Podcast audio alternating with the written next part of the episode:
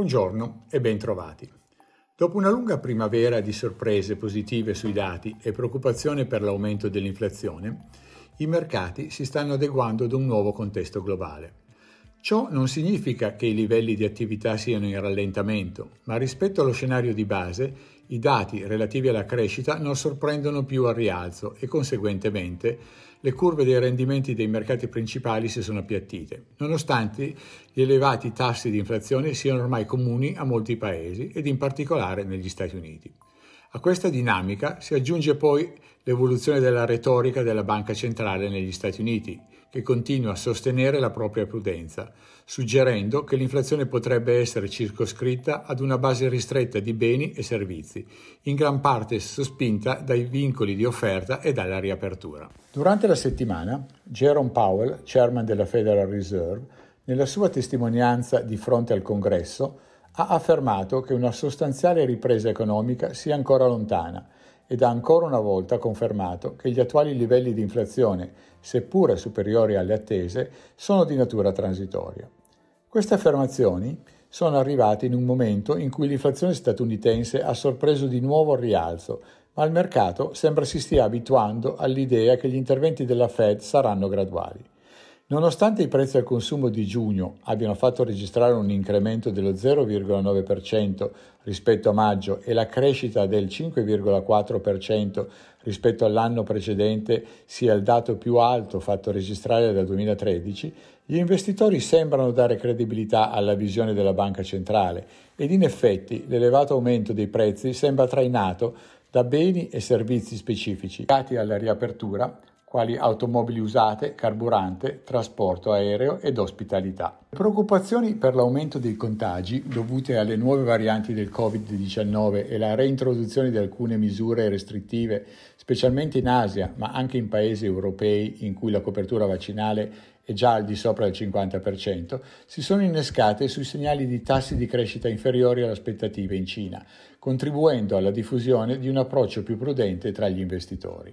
La prima settimana di pubblicazione degli utili delle società quotate ha confermato lo stato di salute di alcune delle principali aziende globali, ma in numerosi casi, a fronte di risultati ben al di sopra delle aspettative, la reazione degli, degli investitori è stata negativa. Tornando a parlare di cambiamenti, ci piace qui ricordare un evento importante della settimana, reso ancora più attuale dai tragici episodi dovuti al maltempo in Germania ed in Belgio l'adozione da parte della Commissione europea del Green Deal europeo, che include una serie di proposte orientate alla riduzione del 55% delle emissioni di gas a effetto serra entro il 2030 e l'azzeramento delle emissioni entro il 2050. Questa iniziativa non avrà forse un immediato effetto sui mercati, ma coinvolgerà i mercati finanziari e tutti gli investitori, promuovendo la sostenibilità come elemento chiave della crescita economica per il bene della società. I mercati azionari hanno chiuso la settimana in ribasso. I mercati americani, dopo aver raggiunto nuovi massimi, hanno chiuso con lo Standard Poor's a meno 1,03% ed il Nasdaq a meno 1,33%, mentre l'Eurostock 50 ha fatto registrare un ribasso dello 0,81% ed il Nikkei dell'1,44%. In negativo anche l'indice MSCI dei paesi emergenti, il rendimento dei titoli di Stato americani con scadenza decennale è sceso dall'1,36% all'1,29% e quello dei titoli tedeschi è passato da meno 0,29% a meno 0,35%. Il petrolio si è ulteriormente indebolito, mentre il dollaro chiude la settimana con un rialzo dello 0,6% contro l'euro. Nel corso della settimana verranno pubblicati negli Stati Uniti i dati relativi alle vendite di nuove case ed il PMI aggregato, che verrà reso noto anche per l'Europa e la Gran Bretagna, attesa anche la conferenza stampa da parte della Banca Centrale Europea.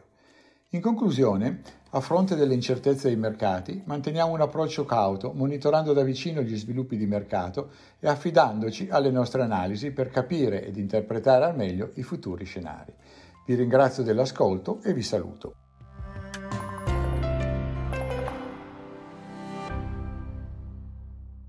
Presente registrazione audio ha finalità meramente informative. Le informazioni in essa contenute non rappresentano un'offerta di acquisto o vendita di prodotti finanziari, una raccomandazione di investimento e non sono da intendere come ricerca in materia di investimenti o analisi finanziaria. Le opinioni espresse riflettono il giudizio di Amundi al momento della loro diffusione e sono suscettibili di variazioni in qualunque momento, senza che da ciò derivi un obbligo di comunicazione in capo ad Amundi.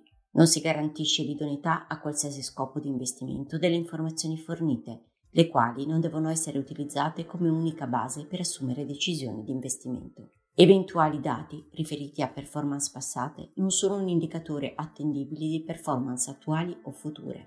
Investire comporta un sostanziale grado di rischio. L'investitore, prima di qualunque investimento, è tenuto a prendere attenta visione della documentazione relativa allo strumento finanziario oggetto dell'operazione, la cui sussistenza è disposta dalla normativa vigente. Le informazioni contenute nella presente registrazione audio non sono dirette alle US Person, così come definite nel US Regulation Act della Securities and Exchange Commission.